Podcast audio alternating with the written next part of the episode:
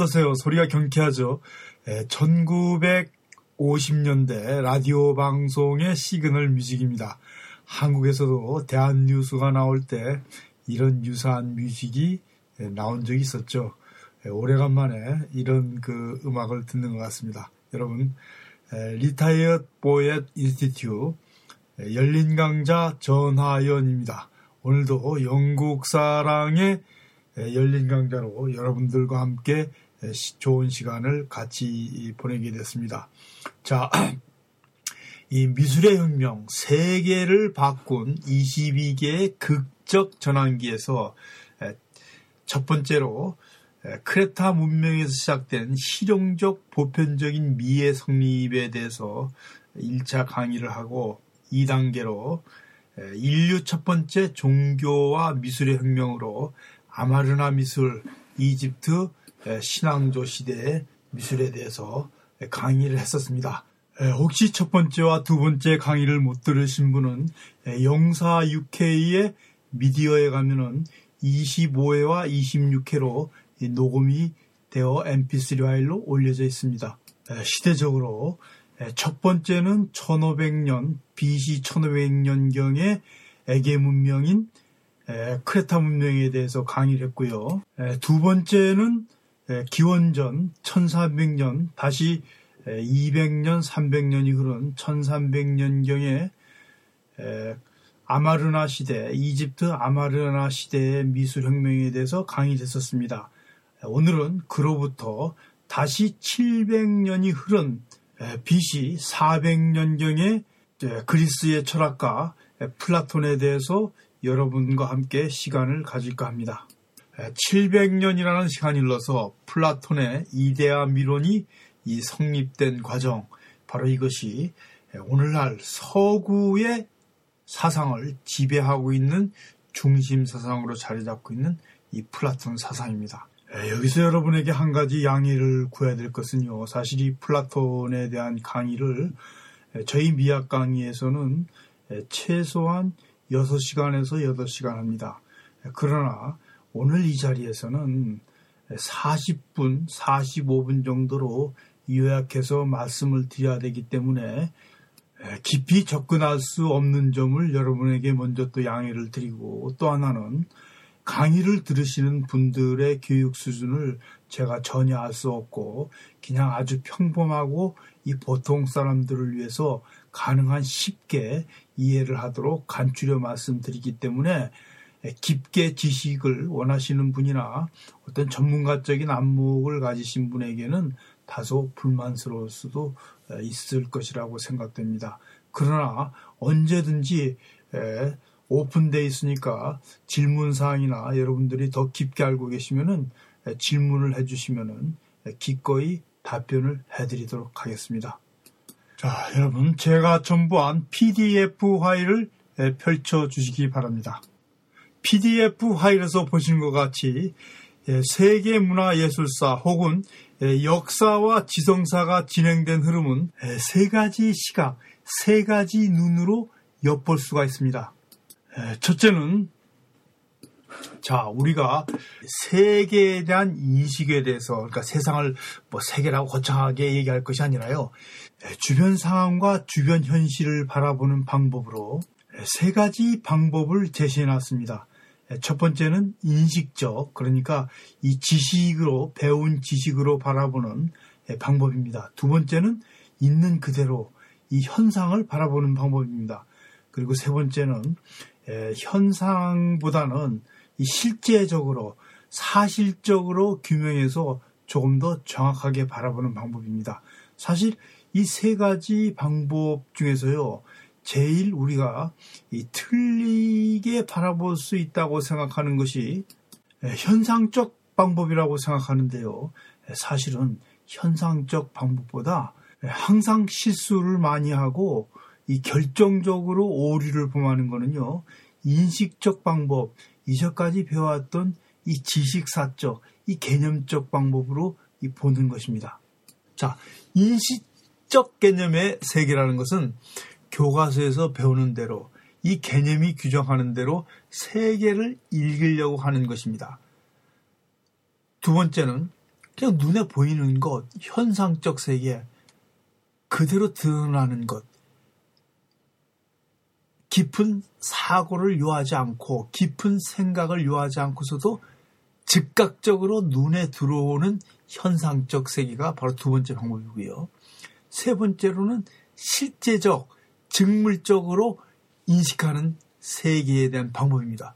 그런데요, 자, 현상적, 있는 그대로 날 눈으로 보는 것은 안 틀리고 또 눈으로 드러나는 것은 안 틀리는데 왜 인식적 개념의 세계로 세계를 들여다보는 것이 틀릴까요? 이거 정말 그 이 교과서를 신봉하고요.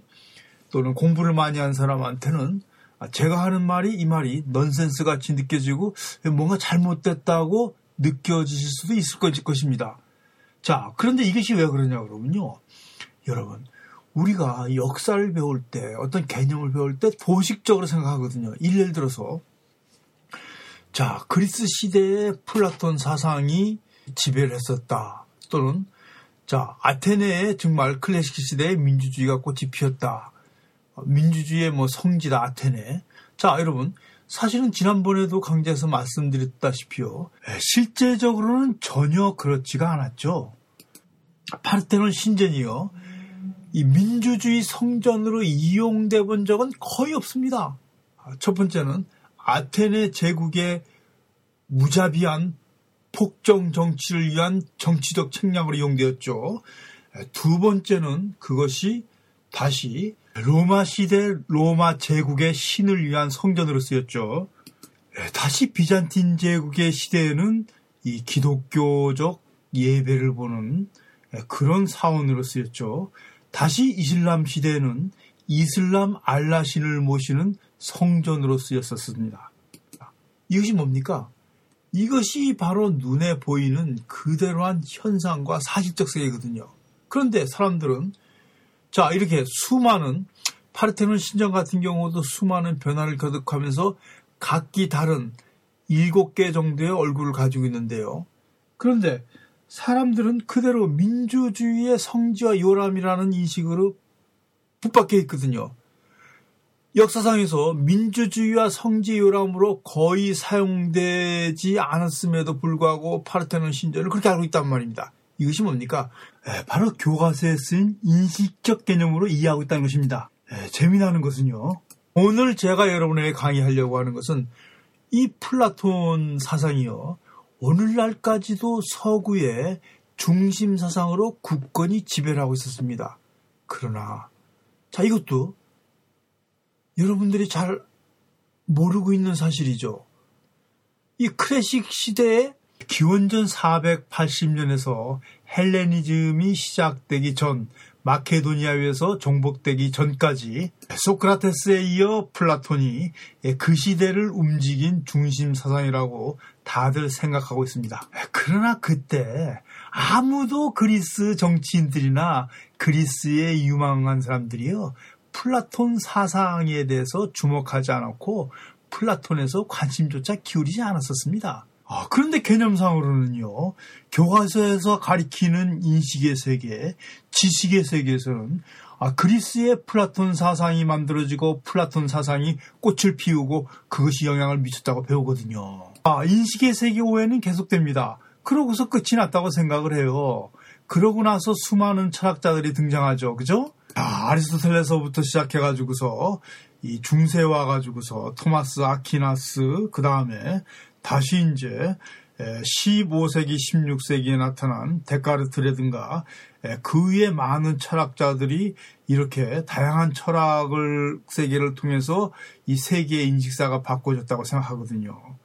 그런데 사실은 전혀 아니거든요. 물론 에라스무스 같은 그 르네상스 시대의 사상가 같은 경우는 정말 그 2,000권이나 되는 책을 그 당시에 베스트셀러로 그 발행하고서 그 유럽사에 아주 많은 영향을 미친 사상가이기도 합니다. 이렇게 현실적으로 그 시대에 영향을 미치고 그 시대에 실제적으로 존재했던 사상가가 있었는가 하면은 플라톤 같이 큰 영향을 미치지 못한 사상가도 있었습니다.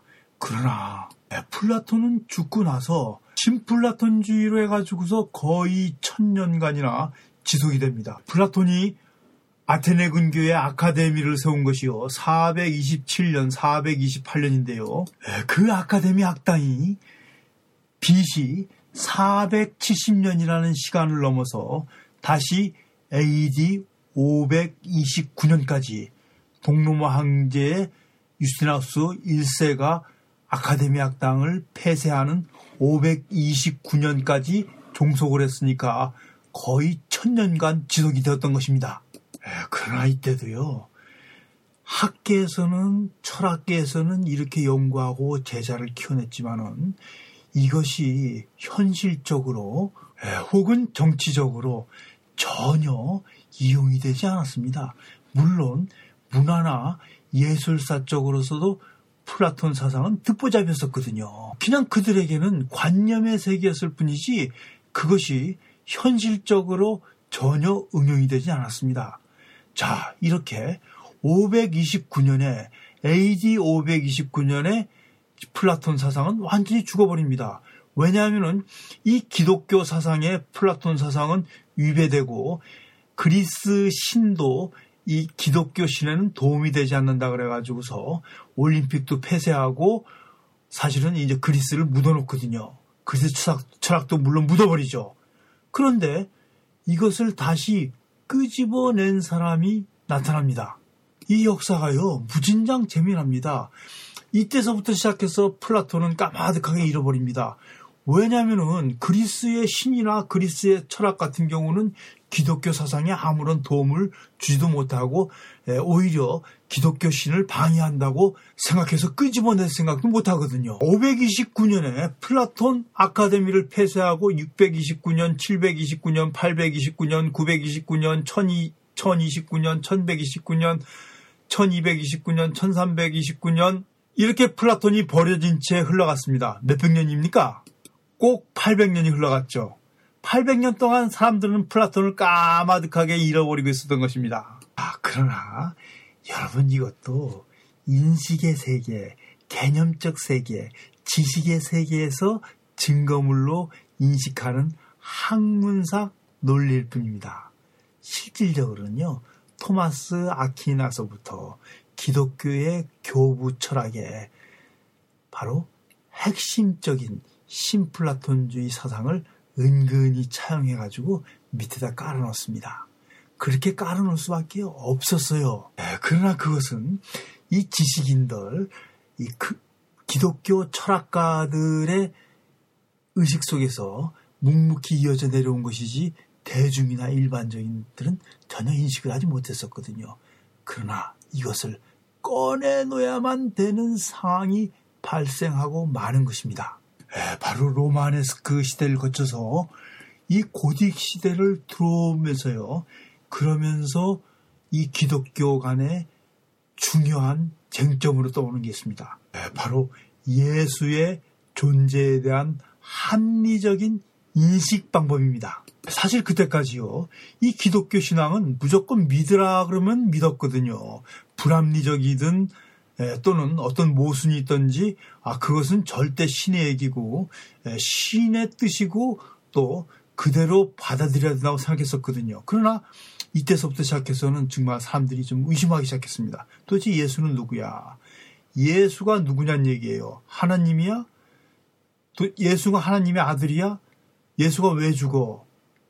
이런 이 부활의 과정과 예수님의 존재를 설명하기 위해서는 할 수 없이 이때 잡아놓은 것이 바로 그 성령이 매개한 삼위일체 신앙입니다.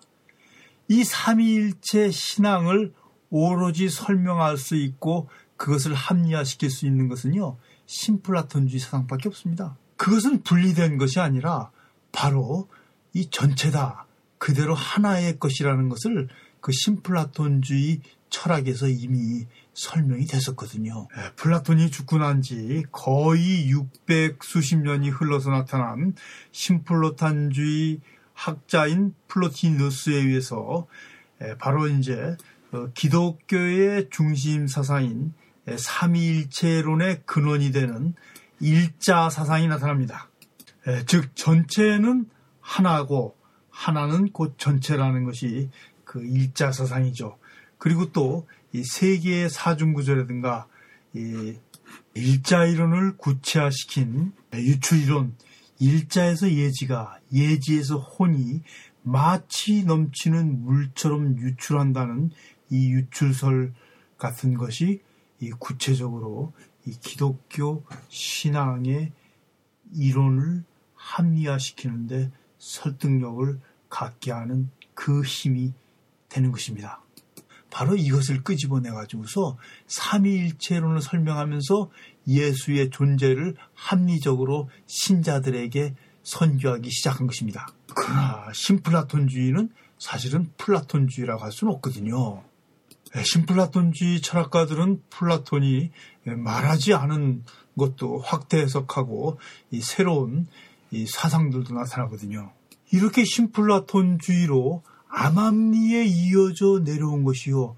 1437년, 1438년 사이에서 바로 정치사상, 국가사상, 예술사상으로서 국권이 자리 잡게 되는 계기가 마련됩니다. 그것이 바로 메디치 가문에 의해서 피렌체에서 또 다른 아카데미 학당이 세워진 것입니다. 자, 이렇게 529년에 폐쇄되었던 아카데미 학당이 다시 그리스가 아닌 이탈리아의 중부 도시국가인 피렌체에서 다시 부활하게 된 것입니다. 800년 만에 부활해서 바로 이때서부터 서구 중심 사상으로서 굳건하게 자리를 잡기 시작하는 것입니다. 이것이 바로 실제입니다. 인식의 역사가 아니라 실제 상황이란 말입니다. 참 역사란 게 이상하죠. 사상이 꽃을 피우기까지 얼마나 걸린 겁니까? 기원전 예, 거의 400년서부터 시작해가지고서 400년서부터 시작해서 AD 1400년경이니까요. 1800년이 흐른 셈입니다. 1800년이 되어서 비로소 플라톤이 꽃을 피우고 열매를 맺기 시작한 겁니다. 정말 오랜 세월이 걸렸죠. 그러나 여러분들이 꼭 아셔야 될 것은요.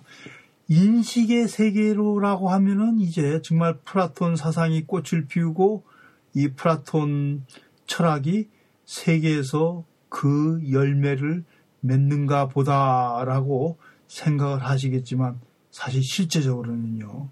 메디치 가문에 의해서 정치적으로 이용이 됐고 그 후에 이 플라톤 사상은 사실상 정치 철학, 정치 도구로 이용되고 또 아카데미 미술의 미술 이론의 근간이 되기도 합니다. 여러분 제가 드린 그 PDF 파일 중에서 물고기 그림을 한번 봐주시기 바랍니다.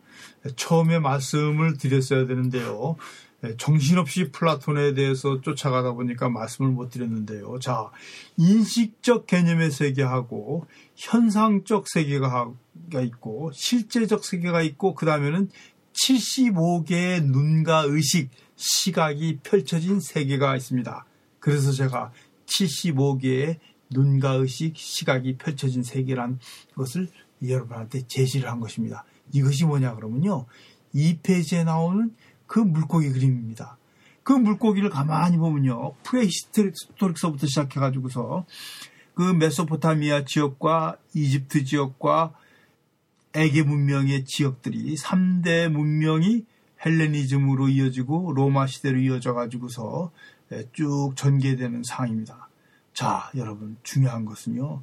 이것은 한 시대 시대를 나타내는 도표나요. 도표기도 하지만은 근데 지금은 이것이 아니라요. 전 시대가 이렇게 최소한 서구사에서는 75개의 시각을 가진 사람으로서 분화되어 있고 함께 어울려 산다는 것입니다. 이 재미납니다. 자, 100년 전까지는요. 몇 개의 사고방식과 몇 개의 눈이 있었습니다. 즉, 10여 개의 물고기만 살고 있었다가 가언이 아니에요. 자, 다시 200년 전에는요. 서너 개의 물고기만 있었고 한 지역에 그러니까 제가 말하는 건 한 지역입니다. 다시 300년 전 같은 경우는요. 오로지 한 두 물고기만 있었거든요. 그러니까 한 두 개의 시각만 있었다는 거예요. 그러나 오늘날에는요. 사고 방식이 플라톤적으로 살고 있는 사고 방식도 있고 또 고딕식 사고 방식도 있고 로마적 사고 방식도 있고 또 이슬람익 사고방식도 있고 지금은 다양한 사고방식을 가진 사람들이 공존하고 있다는 것입니다. 그래서 75개의 눈과 시각을 가진 사고방식이라고 예시를 놨었습니다. 자, 오늘 이 강의의 주안점이 뭐냐 그러면요. 아직도 플라톤주의자들이 기원전 400년에 나타나가지고 끊어질 듯 말 듯이 이어진 플라톤주의자들이 이 서구 세계를 장악하고 이 사람들이 독점하고 이 사람들이 움직이고 있다는 사실입니다. 얼마 전에요. 이 전수상 토니 블레어가 재미난 얘기를 했었습니다. 물론 토니 블레어가 집권할 때 이제 마지막 때 얘긴데요. 이 사람이 가장 많이 쓰던 용어 중에 하나가 뭐였냐 그러면 fundamental misunderstanding입니다. fundamental misunderstanding이라는 것이 뭐냐 그러면은 자기네들이 가지고 있는 essential, 가장 기초적인 essential을 못 보고 있다는 것입니다. 그것을 잘못 이해하고 있다는 것이에요. 그 essential이 뭐냐? 바로 이것이 essentialist, fundamentalist, 이것의 중심에 있는 것이 바로 플라톤주의, 플라톤 사상, 플라톤의 에센스, Greek 철학의 essentialism입니다. 그런데요, 재미나는 사실은 사실 토니 블레어는 야당이고 노동당이고 영국의 보수 정치에 반발한 아웃사이더거든요. 그런데 토니 블레어가 자주 얘기했던 것이 fundamentalist 에센스 원칙적 사고를 즐기고 원칙적 사고를 하면서 보수적인 정치적 태도를 보였거든요. 왜 그랬을까요?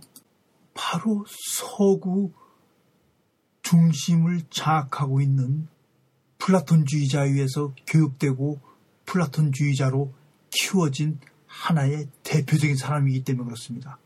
이튼 스쿨은요, 전형적인 플라톤주의의 사상 교육으로 무장한 사람들이고요.